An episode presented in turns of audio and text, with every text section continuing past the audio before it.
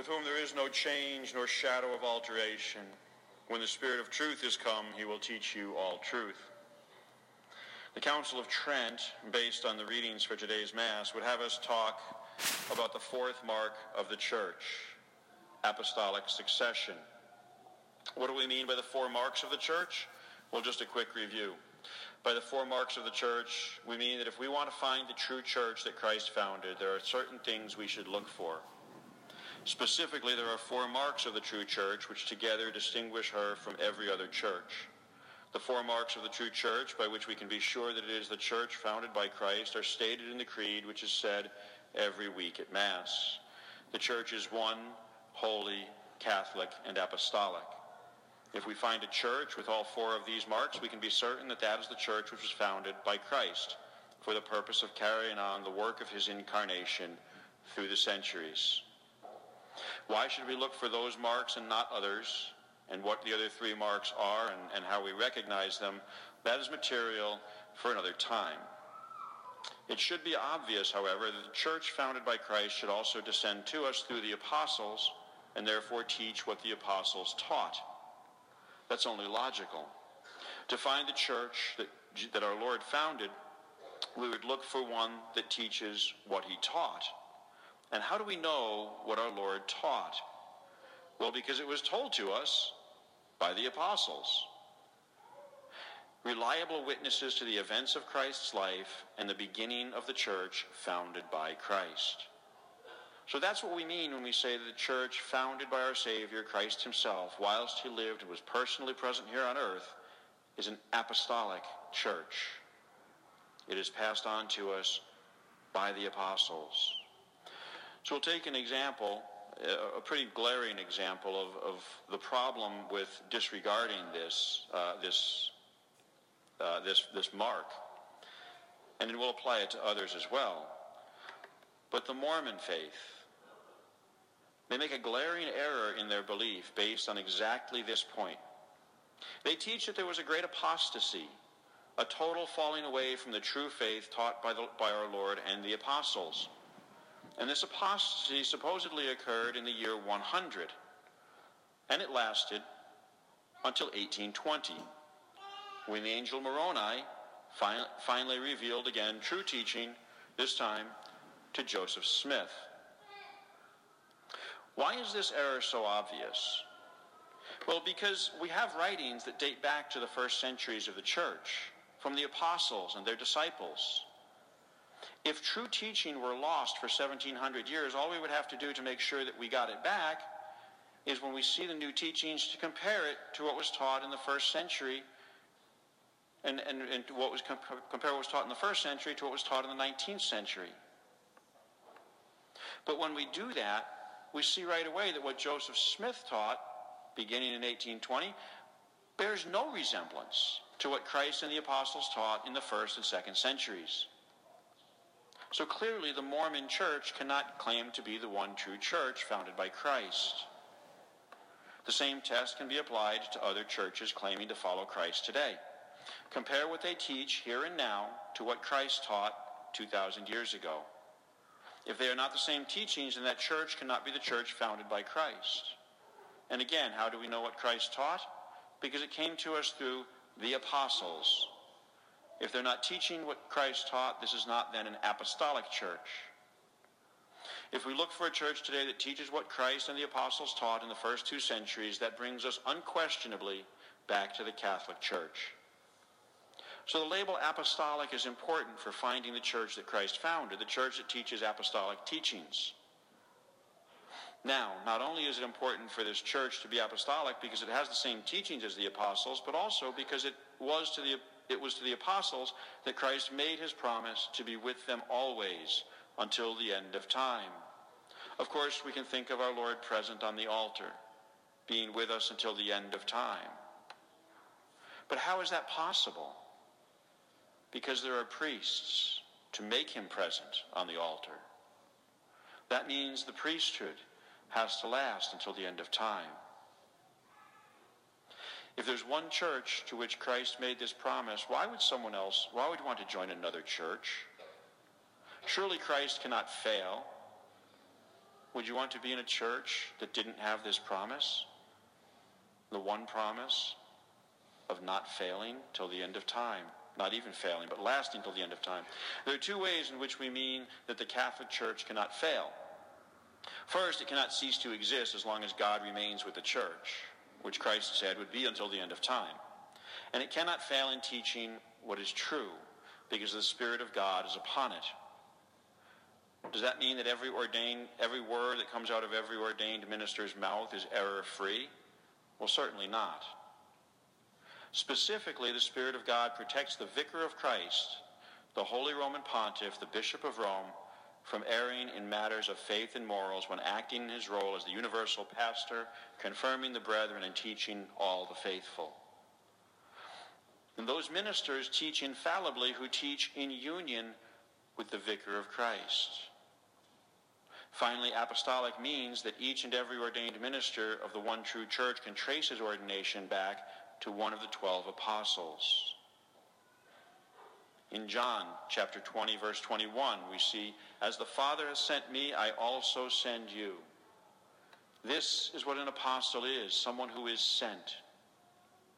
Christ sent the twelve, and then Saint Paul. And Saint Paul himself talks about handing on the office of bishop to Timothy and to Titus. And he instructs Timothy to hand it on to others as necess- as necessity requires, and only to those whom he finds suitable. Just there in one sentence, Paul makes, re- makes reference to four generations of bishops. Peter, who ordained him, Paul himself, Timothy, and those whom Timothy is to ordain. And Saint Paul wrote this while many of the other apostles were still alive. If he were doing something wrong, don't you think that they would have stopped him? Don't you think somebody would have corrected him and said, "No, you're not supposed to hand this on. It ends with you." But nobody did. Look a little more closely at Scripture. Matthew twenty-eight. "I am with you all days, even to the consummation of the world." How is that possible?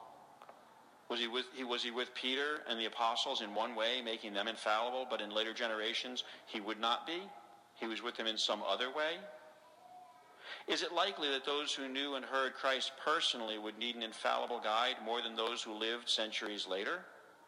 It would seem to be just the opposite. If he's promising to be with the apostles, why would he then abandon generations later on who would need him even more? The apostles heard him with their own ears. First Corinthians indicates that being an apostle is a job in this new church founded by Christ. That is, it's an established office, not a one-time deal for this particular person. It says, "And God indeed hath set some in the church, first apostles, secondly prophets, third doctors, after that miracles and the graces of healing, helps, governments, kinds of tongues, interpretations of speeches." He's listing offices. It belongs to some in the church. The actual, and the actual apostles act as though they believe this office is to be handed on. First chapter of Acts of the Apostles, we see the election of Matthias. The apostles went to great lengths to make sure that they were invoking the Holy Spirit, that they were doing God's will. But they did, in fact, replace one of the apostles, Judas, whose apostasy was foretold in Psalm one oh eight. And the word used in the psalm is, "Another shall take his bishopric."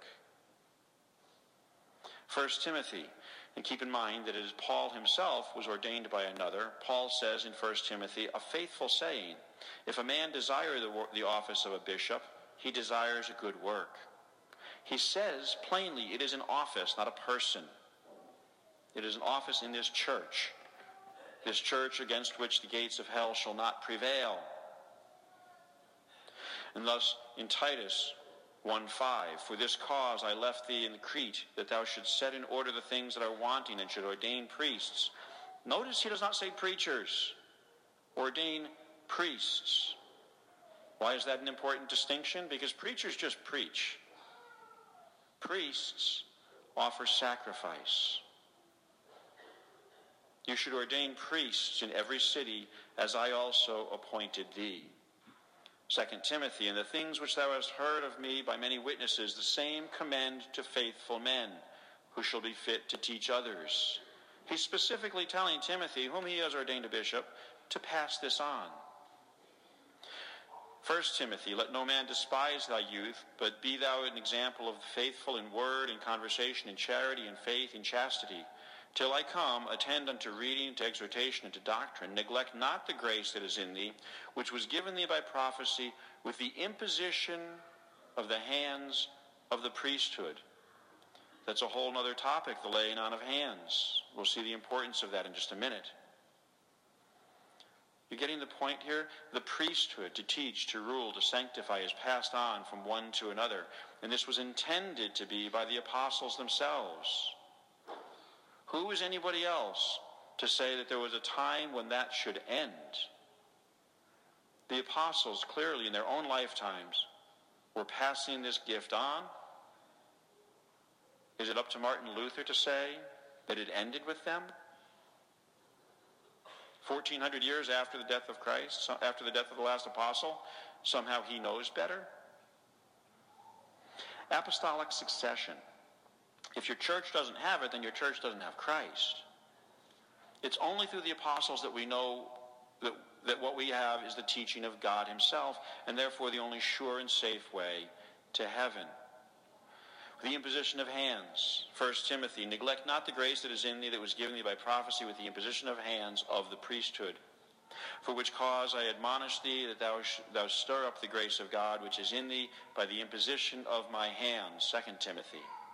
Second Timothy again, for God hath not given us this spirit of fear, but of power, and of love, and of sobriety.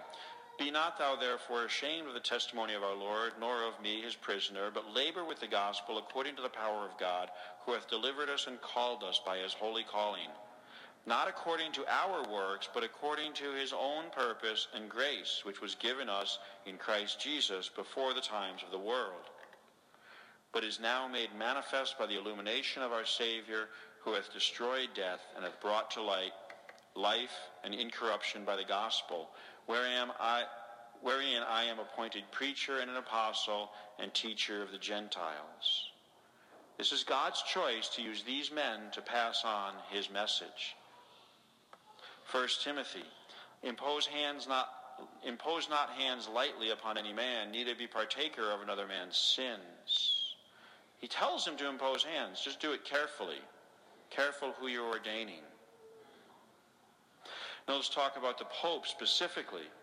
Where does he fit in apostolic succession? Well, he's the Bishop of Rome. Certainly he fits into the line of apostolic succession. He is specifically the successor of Peter, the first Bishop of Rome. Matthew sixteen eighteen and John twenty-one fifteen. They go together. Matthew sixteen is the promise that Peter is to be the first Pope. John twenty-one is the actual crowning, his coronation, installing him in office. Matthew sixteen, thou art Peter, and upon this rock I will build my church, and the gates of hell will not prevail against it. I give to thee the key, I give to thee the keys of the kingdom of heaven, and whatsoever thou shalt bind upon earth, it shall be bound also in heaven, and whatsoever thou shalt loose upon earth, it shall be loosed also in heaven. Peter's given a special mission. And then he's told to go and fulfill that mission in John chapter twenty-one. Remember, feed my lambs. Feed my lambs, feed my sheep. Who is the shepherd? If we know the, if we know our Old Testament, we know that God is the shepherd. Christ clearly claims that responsibility, and then he hands on that duty to Peter.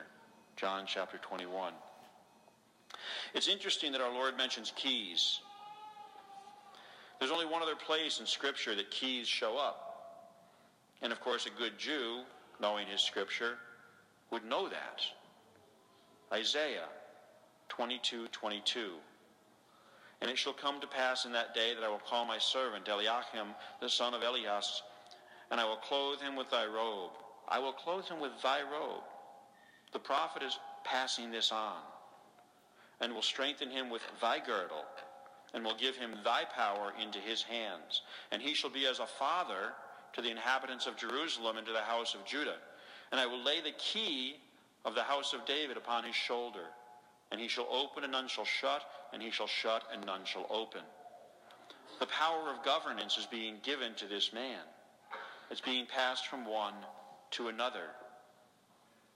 And it goes on to say that only God can bring an end to this dynasty. The Jews were well aware that this, the reference to keys meant a dynastic succession with the power of governance.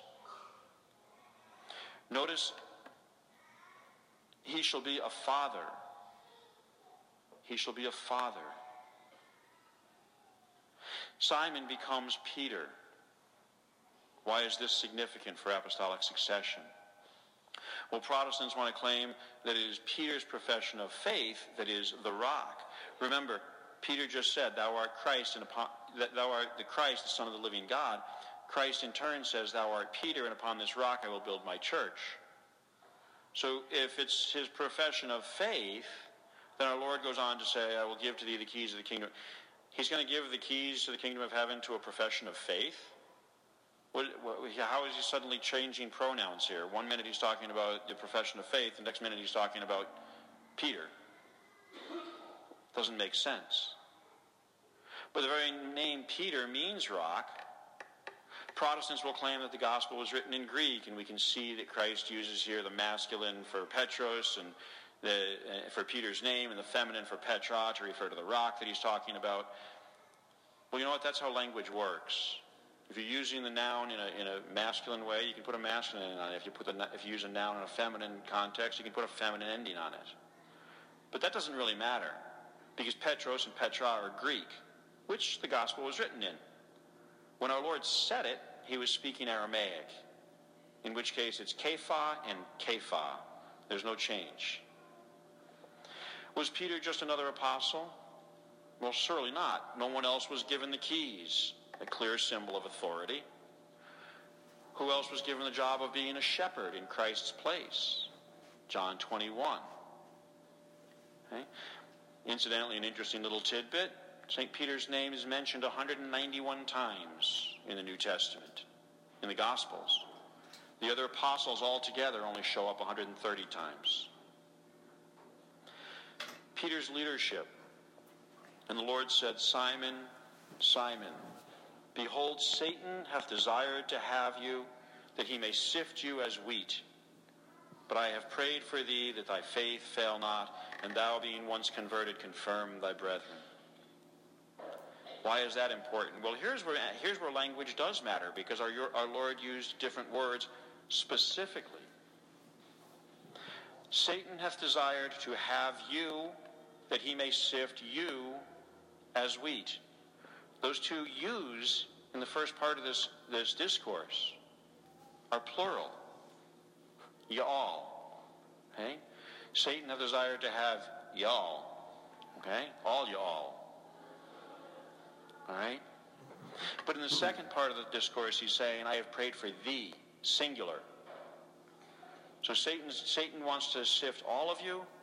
Christ is praying for one, that when you are converted, you will confirm thy brethren. Okay? Clearly, Peter stands in a very special role to the entire flock. Acts chapter fifteen, Protestants will throw up at us that, see, James is the one that solves the problem. James, James figures it out. Acts chapter fifteen is the Council of Jerusalem. They're discussing, the, the apostles are discussing whether or not the uh, Gentile converts need to follow the Mosaic law. When Peter speaks, it's done. What happens next is that James, the bishop of Jerusalem, where the council is being held, explains how they're going to carry that out. He's not giving a new teaching or a new decision. He's explaining how Peter's decision is going to be implemented.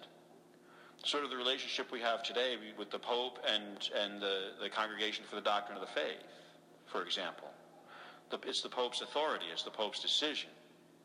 But the Curia explains how it's going to be carried out. It doesn't mean that the cardinals are the ones making the decision. Protestants may use First Peter. "The ancients, therefore, that are among you, I beseech you, who am myself also an ancient." They want to say, see, Saint Peter's just making himself another one of the, the apostles, another one of the ancients.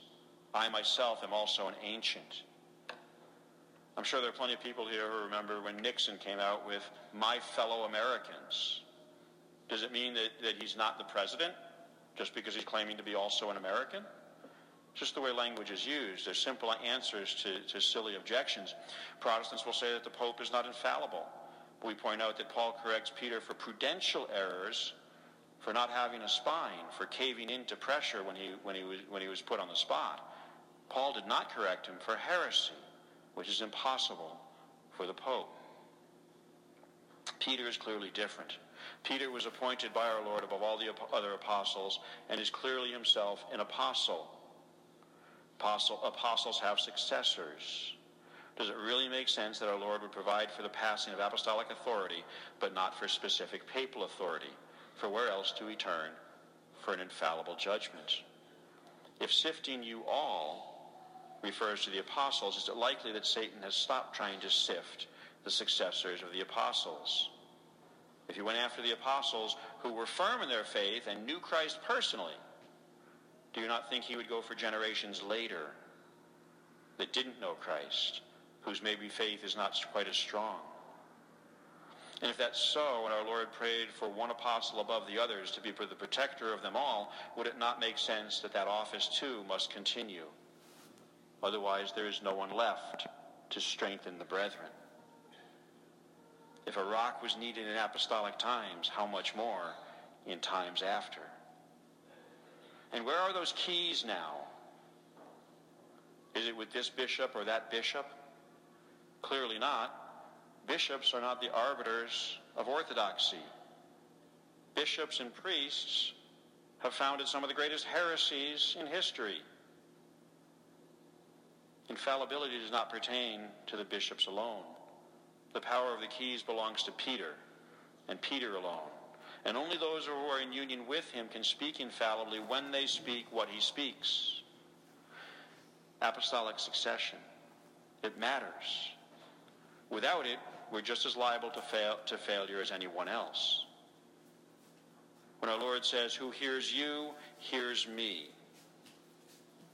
he's speaking to a bunch of guys who, for the most part, are not real well educated. They don't, now I'm not saying they're dumb, don't get me wrong, but they're not fit to form the doctrines of the church, to defend them against the subtleties and the errors that they're going to face. He says, "Who hears you, hears me." Is our Lord really going to bind himself to the word of some fisherman? Only if our Lord is going to guarantee that that fisherman is speaking the truth. Without apostolic succession, we're just as liable to failure as anyone else. Without it, the Catholic Church could not have taught the same teachings for two thousand years. You will not find another religion who has maintained, which has maintained the same doctrinal teachings for two thousand years. Heck, you can't find one that's maintained the same teachings for five hundred years. Islam couldn't maintain the same teachings for the lifetime of the founder. Without apostolic succession, we're just Bible readers who get to decide for ourselves what the words mean, while deluding ourselves into thinking that it is the Spirit who is guiding us. Thank God for apostolic succession. In the name of the Father, and the Son, and the Holy Ghost, amen.